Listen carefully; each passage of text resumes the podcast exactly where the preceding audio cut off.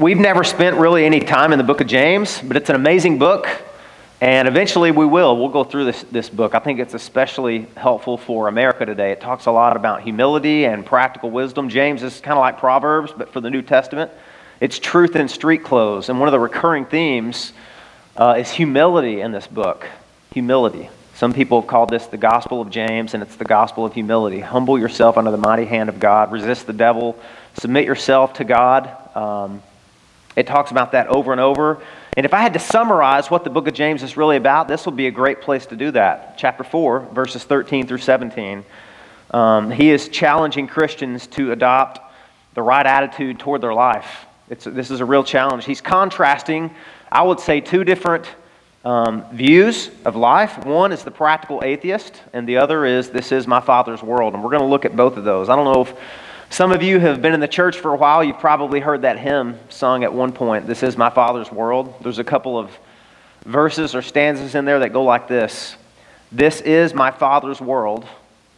Oh, let me never forget that though the wrongs seemed oft so strong, God is the ruler yet.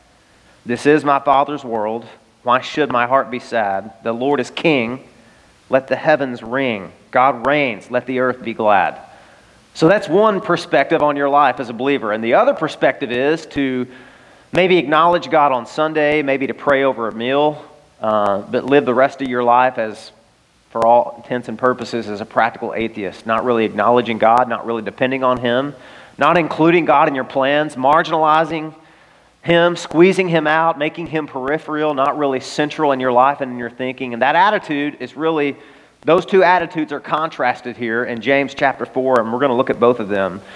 Living your life under the dominion of God, doing so joyfully, gladly, thankfully that He is on His throne and that you're not, nor would you want to be, because He knows li- how life works best and He knows what's best for your life much better than you do, obviously. Uh, basking in His protection, basking in His provision, basking in His paternal care and the other is just basically ignoring God, and I would say blatantly forgetting God. That's in this passage. How to forget God and, and profess to be a Christian at the same time. Because listen, James is a pastor and he's writing to believers. The word beloved or brethren is mentioned 11 times in this book. James is a pastor. This is a pastoral epistle. He's very warm, but there's times where James, you can tell, he's, he's getting a little bit aggressive when he says, Come now in this passage in the, in the English Standard Version, he is really gripped. He's taking his audience kind of by the shoulders, as it were, by the face, and saying, Listen to me. I'm concerned for you. I want to talk to you about the way you're thinking and talking about your life. And I know some people would read this and think, ah, this is just semantics. Just say whatever you want to say and then say if the Lord wills. No, this is not just about adding some pious jargon to your conversations. This is, as you know, the Bible says, as a man thinks in his heart, so he is, right? Jesus says, out of the abundance of the heart, the mouth speaks. So this is not just about the way we talk, this is about the way we think about God, about our life, about our plans, about the future, and really about everything in between suffering, death, thriving, flourishing, success, failure, obstacles. All of those things are included in this. And James is a good pastor, and he is challenging his readers who are Christians with love he's challenging them and i want to challenge you too this is you could call this preventive medicine this is not by any stretch a reactionary message because I've heard you uh, not do what this passage is doing. This is just a great reminder for all of us, myself included. I'm really preaching a sermon to myself, and I invite you to listen here. Um, so, a, a, lot of people, how would they define practical atheism? Well, some people would just think of atheism and say, well, it's a flagrant disregard for God, for His presence, for His love, for His power, for His authority, really. It's, it's living like there's no tomorrow. James will say, yes, that's atheism, but he's talking about practical atheism. Whereas an atheist lives like there's no tomorrow. They adopt the pagan Greek motto, let us eat, drink, and be merry, for tomorrow we die. Um, the practical atheist lives like he controls tomorrow. He's autonomous, he's self governing. He's got this, baby. He's got it. He has no need for anybody else. He's self sufficient. Thank you very much. He's the captain of his own soul. He may not say that outright. It's not so much as what is in his planning, but what's not in his planning. God. That's what this passage talks about. And in some cases, sadly, some professing Christians can we be guilty of that. And our church would be no different. You would be no different from any other believer living in the first century who would read James's epistle. So let's take a look at this passage. And again, I'll remind you that he's talking to believers. He says, Today or tomorrow, we will go into such and such a town and spend a year there and trade and make a profit. That's the idea, that's the attitude that he's confronting here. And listen, James is not nitpicking. This is a very serious issue for him. So here's my question What is James confronting here? What's, he, what's James upset about? Um, doesn't the Bible commend hard work? Does it? Yes. Does the Bible say that planning is a good idea? and being earnest and diligent and, and thinking ahead, having giving forethought. Yeah, those are all good things. James would even talk about that. Okay, maybe he's upset about wealth. You know, he kind of seems to have an axe to grind with wealthy people in the next chapter. He's talking about you wealthy people howl and, and, and cry and lament. It wasn't just their wealth, it was their greed. So maybe this is about greed. Is that what James is upset about? No, it's not. He's not upset about greed here, as you'll see. Well, what is it then? Is it that these people didn't include a, a Bible study in their plans. you know, we'll go to such and such a place and we'll, re- we'll read a psalm and then we'll know. James is not upset over uh, the little things like that. In fact, this would be a good time to say this. As your pastor, I probably don't say it enough. Um, the shape that this takes is a person that's traveling, he's a merchant. He's going to go to a place, he's going to buy goods, he's going to sell goods, he's going to make a profit. Um, and you may be tempted to think, well, you know what? James is, is against this kind of thing because that's so secular, isn't it? That's just so secular. There's nothing really spiritual or sacred or Christian about it. A lot of people think that way.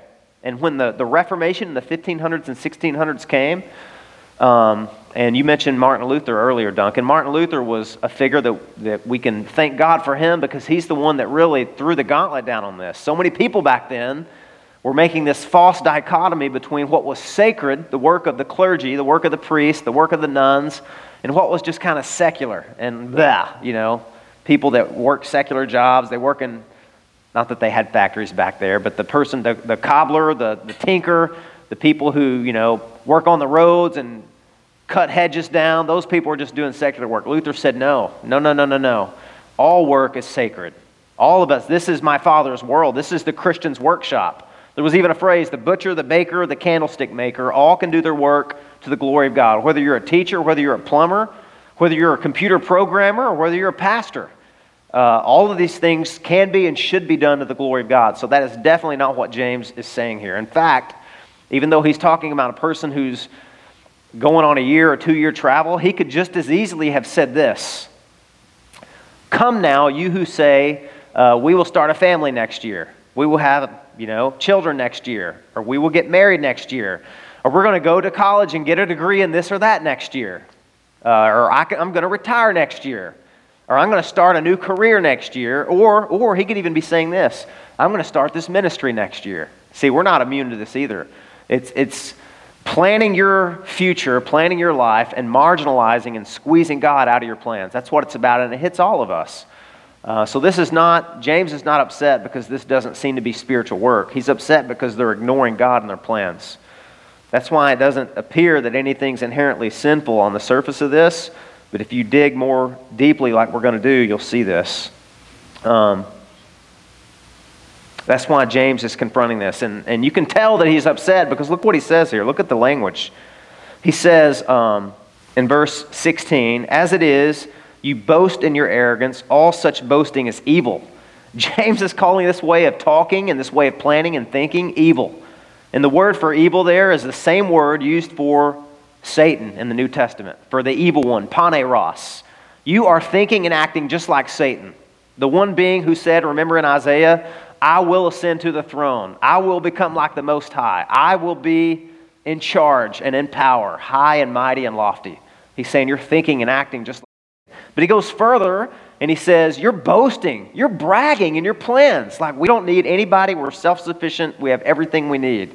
He said, You're acting and thinking just like Satan. Satan, you're bragging about it.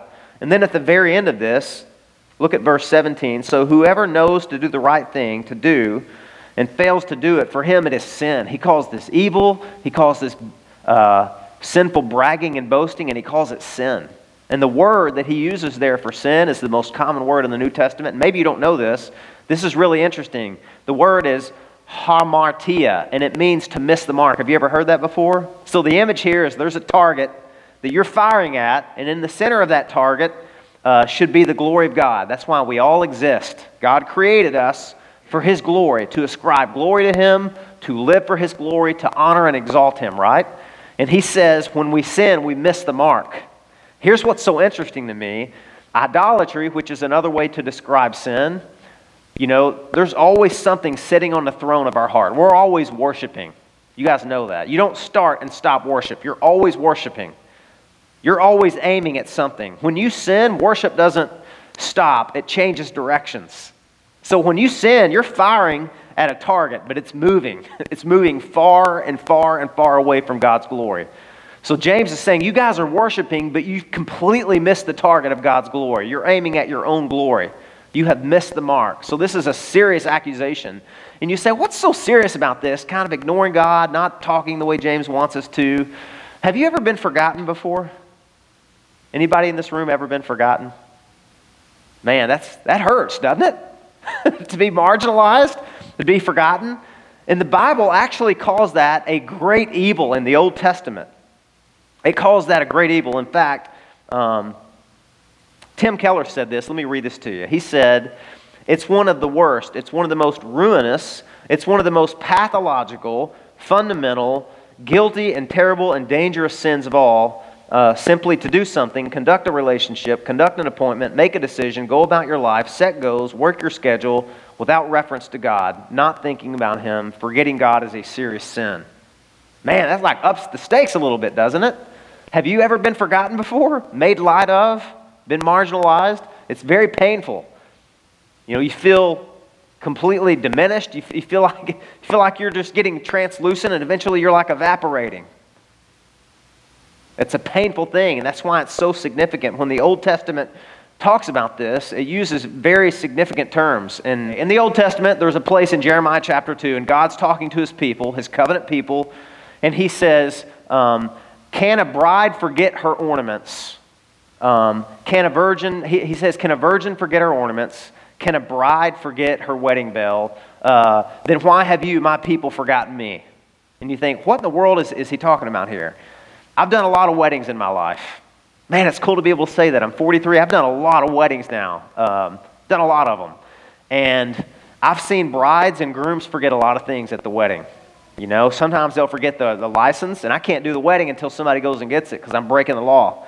They have to get a wedding license to get married uh, so that I can stay, say at the end, based on the authority invested in me by the state of Florida, I now pronounce you da da da da, right? Some people have forgotten the ring. Some people have forgotten important, you know, stuff that they needed. I have never to date ever seen a bride forget her wedding dress. Or forget her makeup. And this is not a statement about women and wearing makeup. This is, God says this in the Old Testament. Uh, a, bride doesn't forget that. Why? Because that, she wants to be the most beautiful that she's ever been in her life. She wants to present herself in the best possible light possible, right? And God is saying in Jeremiah, um, you guys remember the things that are important to you. But as far as me, you, my people forget me. And he says, days without number. Does a bride forget her ornaments? Does a virgin forget, you know, uh, to dress up, to, to bring on a suitor in the Old Testament? That was important to them. He says, But yet my people have forgotten me days without number, and he calls that a great evil. It's really interesting. In Psalm chapter 9, God had some interesting things to say. Listen to this The wicked shall return to the grave, and all the nations that forget God. That's really interesting. You're like, Pastor, you don't talk about this a whole lot. I know this is I want to more. I've been thinking about this a lot. You know, we just preached on the Tower of Babel a few weeks ago. It's the same idea this godless ambition, godless unity, uh, and even godless worship that happened at the Tower of Babel. They were going about their, their plan, forgetting God, marginalizing God, building their life without God. Uh, it's really interesting the language that the Bible uses. If I were to ask you to describe a wicked person, how might you describe them? You don't have to say it out loud. You would probably think about sins of active commission, right? You know what Psalm chapter 10, verse 4 says? Check this out. The wicked in his proud countenance does not seek God. God is in none of his thoughts. It seems kind of like blah, like anticlimactic.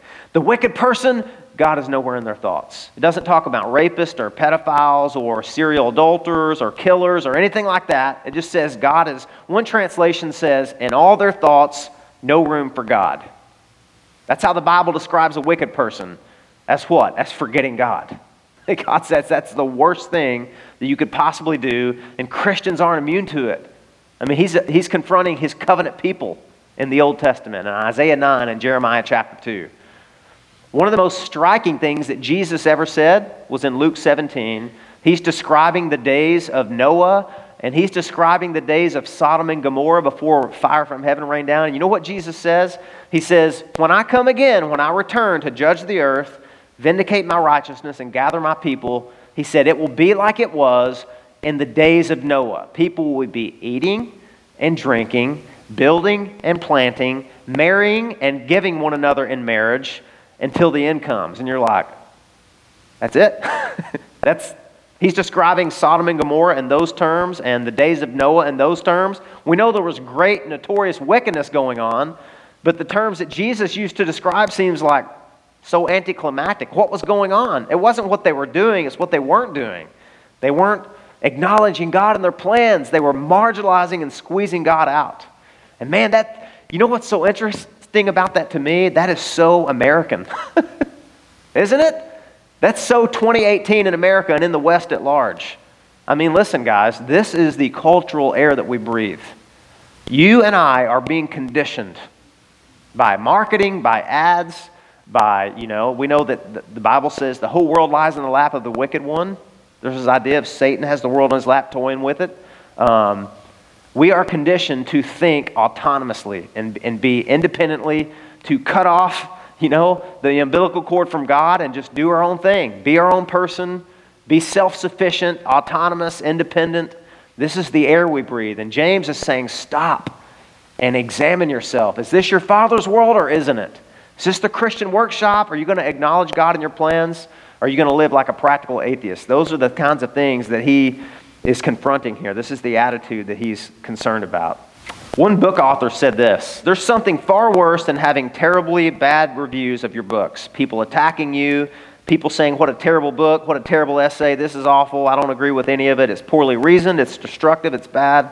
This author said, There's something much worse than hostile book reviews. It's no book reviews at all. Much worse, much worse. There's something much worse than being criticized. It's to be ignored. Because when you're ignored, you're treated as a nobody, a nothing. You're treated as a vapor. You're treated as breath. You're treated as something transitory and temporary. There's nothing worse than being forgotten. This is what James is talking about. I know that's a long introduction, and so let's get into our outline. Uh, which profile do you fit? Do you fit the profile of a person who acknowledges God and says, This is my Father's world, I'm living in it, and I'm humbly, gladly, and joyfully dependent on God? Or do you fit the profile or, of a practical atheist? How can you tell? Here's our outline. Can you put that slide up? Three ways. Number one, uh, consider your attitude toward the uncertainty of your life. Number two, consider your attitude toward the brevity of your life. And number three, consider the attitude your attitude of the dependency of your life. We're going to move through these really quick. Number one, the uncertainty of your life.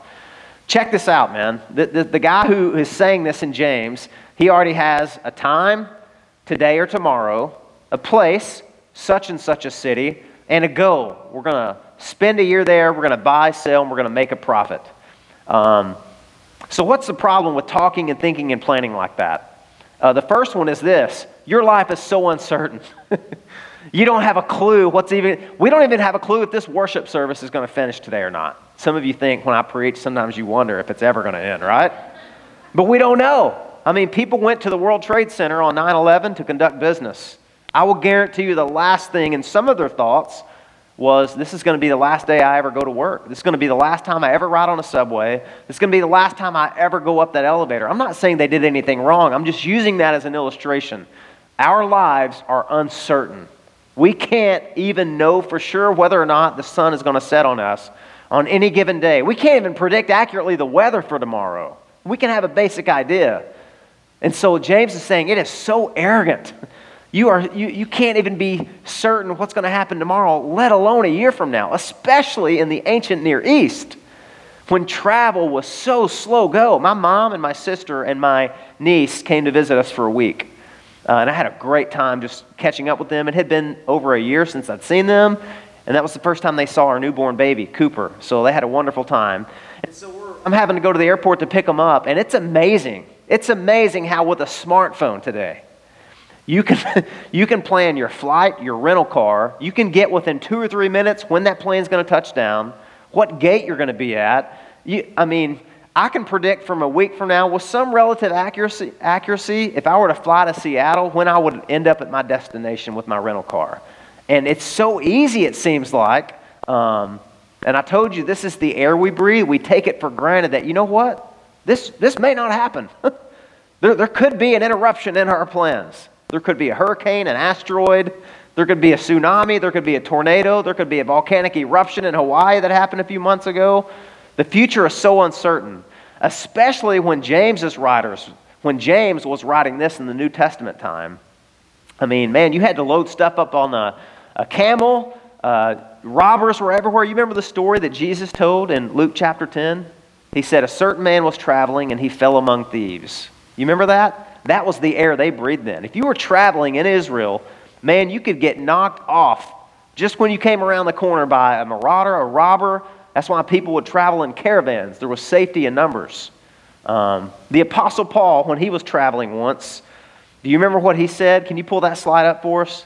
The Apostle Paul wrote in, uh, I think it was Second Corinthians, he was chronicling, he was giving a catalog of all of his travels. Check this out. Five times I received at the hands of the Jews the 40 lashes less one. Three times I was beaten with rods. Once I was stoned. Three times I was shipwrecked. A night and a day I was adrift at sea, on frequent journeys, in danger from rivers, danger from robbers, danger from my own people, danger from Gentiles, danger in the city, danger in the wilderness, danger at sea, danger from false brothers, and toil and hardship through many a sleepless nights, and hunger and thirst, often without food, and cold and exposure. Eight different times the word for peril or danger is used there. Eight different times, and that's just a, a, a, day in the life of Paul, and he's, you know, looking over his ministry the last three or four years. Travel was so uncertain. Your life was so uncertain. That's why I think it's Proverb 27 1 says, Do not boast about tomorrow, for you do not know what tomorrow may bring, right? We don't know. That's why we have to commit all of our plans to the Lord and do what Proverb 3, 5, and 6 says. Acknowledge the Lord do not trust in your own wisdom. Lean not on your own understanding. In all your ways, acknowledge the Lord, and He will make your steps, He will, he will make your paths straight.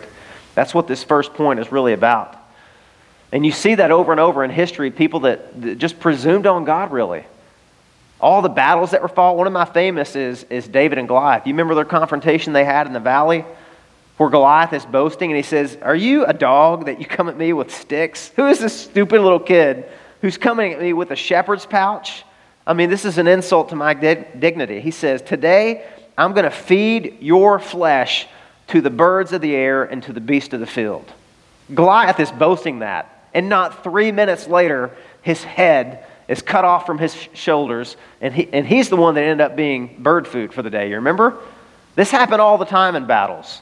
There was a famous battle in the Old Testament where King Ahab, who was the king of Israel, and King Ben-Hadad, who was the king of Syria, were about to go to war.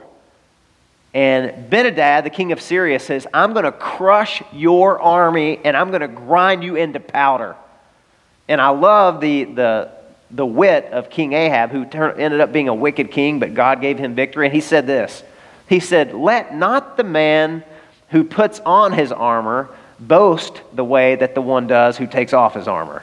That's kind of a clumsy way to say it's like, don't count your chickens before they hatch, hatch, buddy. And it ended up being good advice because that other king got slaughtered. And listen, we do the same thing. We're not putting on armor and taking off armor, but we got all these plans in our head that we're making purchases we're going to make, places we're going to go, ministry we're going to do, relationships, family, vacations, retirement. And it seems like, man, we're believers. And at times, God is like nowhere, we're not acknowledging we need his help. There's this uncertain element. Our plans may get interrupted. Lord, if this is your will, that's just a way to really just cognitively acknowledge man, we need God. Our future is so uncertain. But this is the air we breathe today. It is. I mean, we can check the wave heights in the ocean now. We can get on weather.com. It seems so easy to just squeeze God out of our plans. We can see going to the airport the other day, there were five alternate routes I could take because traffic was just a little bit slower. Man, if you're not careful, you start thinking, I don't need, I don't need to pray about this. This is good. I got it. I go to the airport, it take me 43 minutes. I'll be back in a flash. And we're not praying for safety. We're not praying for divine opportunities on the way to minister to somebody. It's just who has time for God today? And we're not immune from that because it's the air we breathe. That's the culture we're in. And listen, I've learned this over the years as a Christian. Culture is a blind spot to us. I'm talking about the Christian culture we're in. Sometimes it gets so toxic and we can't see it. My wife and I lived in LA for four and a half years when I went to seminary there. And when we were leaving, I kid you not, we flew over the city and I looked down and I said, What the heck is that? And she said, Honey, that's smog. I'm like, No, it's not. She said, It is. I'm like, We were living in that? She said, We were breathing that for about four and a half years. And I'm like, We're going to die. But here's the thing when you're, when you're in that culture, when you're in that smog, you don't see it, you don't smell it. It's just, it's like asking a fish, How's the water? They'll be like, What water? What are you talking about? It's, we're just so naive to it. And sometimes the air we breathe is just self sufficiency. We're so autonomous and independent. We don't need anyone or anything, including God. And we, we come to church on Sunday um, and we say prayers before our meals and we got the jargon down, but man, it's are we really acknowledging God? That's what James is concerned about here. So the first thing is, uh, is the uncertainty of your life. And the second thing is the brevity of your life. Look, look at his words here. This is so interesting the way he frames this. Come now, you who say today or tomorrow, we will go into such and such a town and spend a year there and trade and make a profit. Yet you do not know what tomorrow will bring. There's the uncertainty. And he says, What is your life? Man, this is a great, I love James because he's so good at asking questions. There's like 12 questions in this epistle. He says, What is your life? You talk about a perspective, a provocative question. What is your life? You're a mist that appears for a little time and then vanishes. He says, You're like a puff of smoke. You're like a vapor. Not only is your, is your life uncertain, it's so brief. You may not last two more years. That's why he says, As it is, you ought to say, If the Lord wills, check it out, if the Lord wills, we will live and do this or that. Forget the city you're going to, forget the goal you have of buying and selling and making a profit. If the Lord wills, your heart will keep beating, right? He's saying life is so brief, it's so uncertain. You're mortal, you're frail, you're made out of the dust, you're a creature uh, that's made in God Im- God's image, but you're a mortal creature. Our souls are eternal, but our bodies, for now at least, are not. Life is so brief, he's saying. It's so brief. And I love it when Moses, you know, one of the Psalms that Moses actually wrote is Psalm 90. Can we get the slide up for that? I think I put it up there. This is what Moses said. In his old age, he wrote this. And this is one of the takeaways from this psalm. He's talking about our mortality. So, what's the takeaway? And he says this So, teach us to number our days that we may get a heart of wisdom. You know, we have birthdays. We celebrate, like Mark, 35 years of, of uh, being married to the same woman, which is amazing. Praise God for that. We have long milestone markers and anniversaries and markings. And Moses here says to number your days. forget a birthday, forget a 10 year, 20 year anniversary, reunion, or whatever. He says, Lord, we are so frail. We're so dependent on you. The future's so certain. Our life is so brief. Teach us to number our days. That means remind us that we're mortal. And you're like, man, that's a, that's a drag, though. Who wants to do that every day? I may not live. No, no, no, no. He's not calling you to this morbid introspection. Well, I don't know if I'll live today. He's saying, no, this is a healthy thing to acknowledge I belong to God. He breathed life into my body. I pray for health, um, but teach me to number my days so I can make my life count. Teach me to number my days so that I can gain a heart of wisdom. That's what he's talking about. Only one life will soon be past, and only what's done for Jesus will last. The word in, in the original there's a play on words in Greek here. It's appear and disappear. It's like a flash in the pan. Poof. Your life is here and then it's gone. I love going to Cracker Barrel for a couple of reasons. One's the food. But another reason is it's kind of humbling, man, and sobering. When you're there, they have really old pictures in black and white of people that have lived centuries ago. You ever see those pictures? I mean, it's already unnerving. You're eating your dinner uh, beneath sharp, rusty farm equipment. But if you look on the walls, there's pictures of people that they're not here anymore. But they, when they were there, when, when, when they were here and they were eating breakfast, they weren't, most people just don't think in terms of eternity, you know? They don't. Our life is so brief, we can't see how fast it. I saw a friend of mine the other day, and it had been about eight years since I saw him. And I looked at him and I thought, man, you've aged. And he looked at me and said, man, where's your hair go? it happens so quick, doesn't it? Life is so brief. Poof, it's gone. And God says, acknowledge me in your plans, be dependent on me. That's what he's talking about. 1 Peter 1 says this All men are like grass, and their glory is like the flowers of the field. The grass withers and the flowers fall. That's why James is giving us uh, an antidote for this. He says, instead, say this if the Lord wills.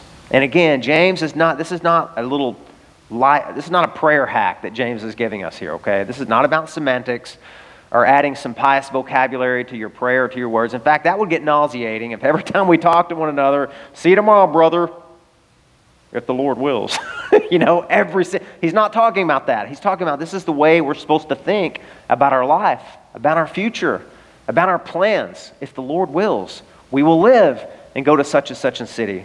Um, it's interesting. You Can put this slide up? Andrew Fuller was a great Christian and a pastor, and he said this about that. He said, I can hardly put my pen to paper without adding a parenthesis of God willing or the Lord lending me life. Let the critics censor it for bad grammar, I am sure it is good theology.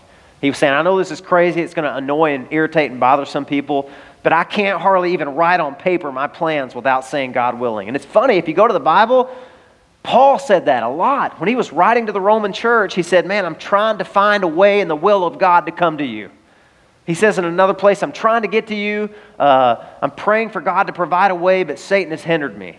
You know, the apostles are talking this way, thinking this way, praying this way, planning this way. And we ought to as well when we're thinking about our life, thinking about our future.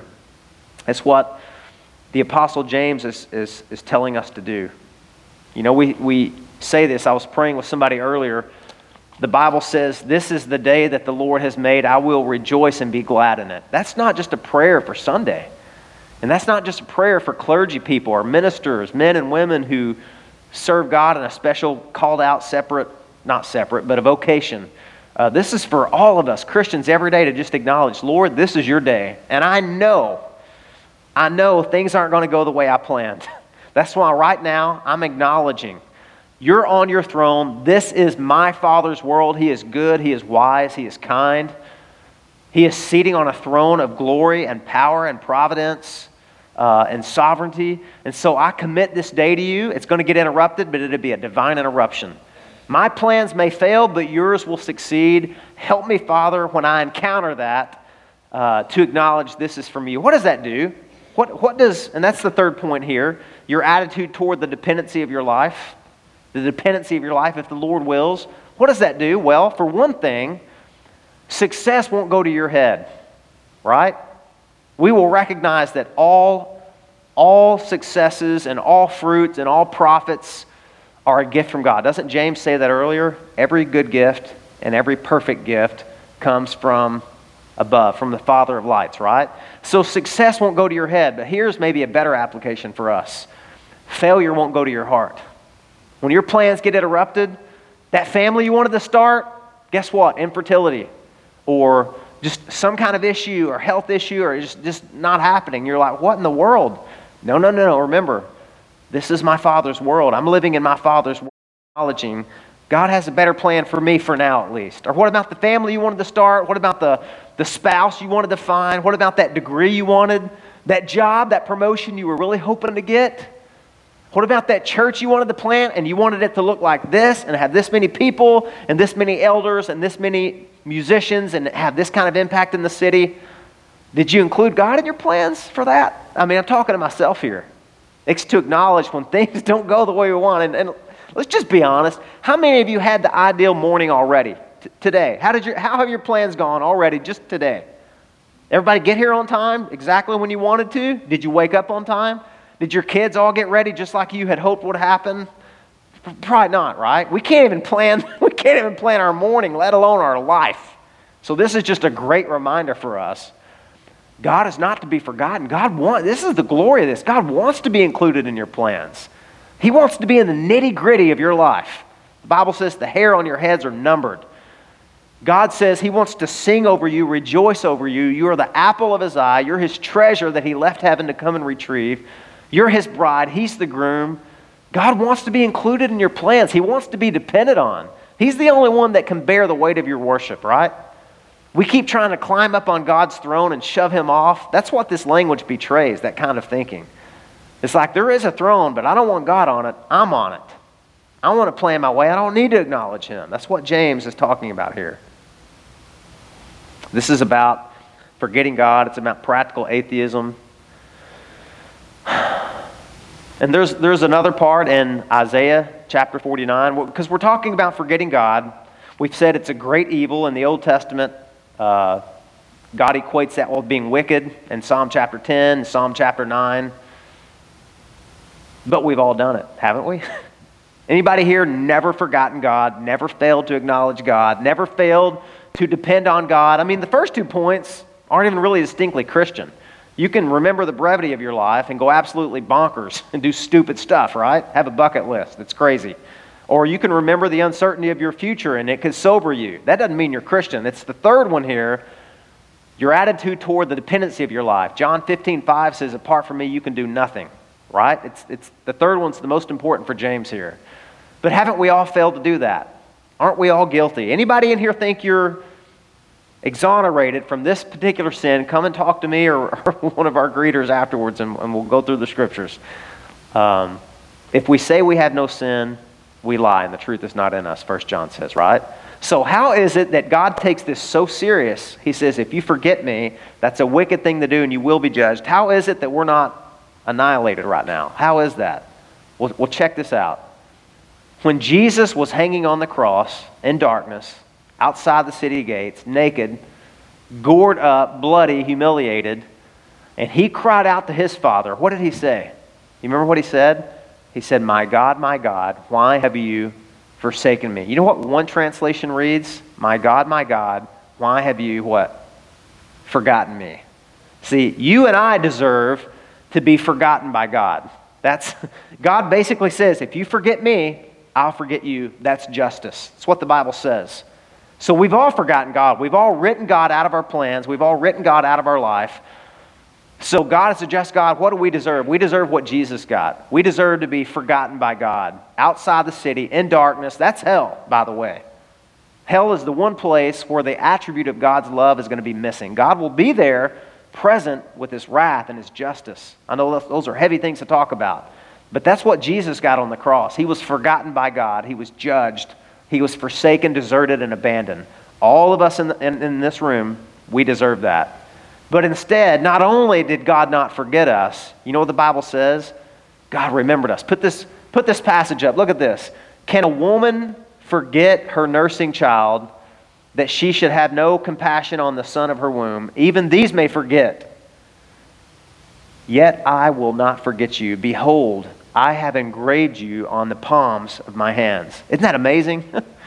we've forgotten God. We've written him out of his life, out of our life. We haven't acknowledged, so we failed to do that. Sometimes intentionally, sometimes unintentionally. And how does God respond? He responds with grace, doesn't he? He said, You are my child. You are my bride. I have engraven, I have carved the images not only of intimacy but pain. I have carved your name on the palms of my hand. I will never forsake you. I will never abandon you. So the only reason that we don't get judged and punished for forsaking and forgetting God is because Christ took that punishment on our behalf. And we get what Jesus really did deserve. We get to be remembered by God. We get a special place of honor. We have been seated together with him in the heavenly places in Christ Jesus. It's almost this, this intimate picture of Jesus sitting on his throne and him welcoming us and sitting on his knee. I know it's crazy, but that's the image there of Ephesians 2, what it says. We will reign with him. We are heirs with God and joint heirs with Christ. Man, what a picture that is. Jesus was utterly and cosmic, cosmically ignored and forgotten. by the only person in the universe who mattered to him. That was hell. And we don't have to face that because of Jesus. Man, that's good news. So that's what this passage is talking about.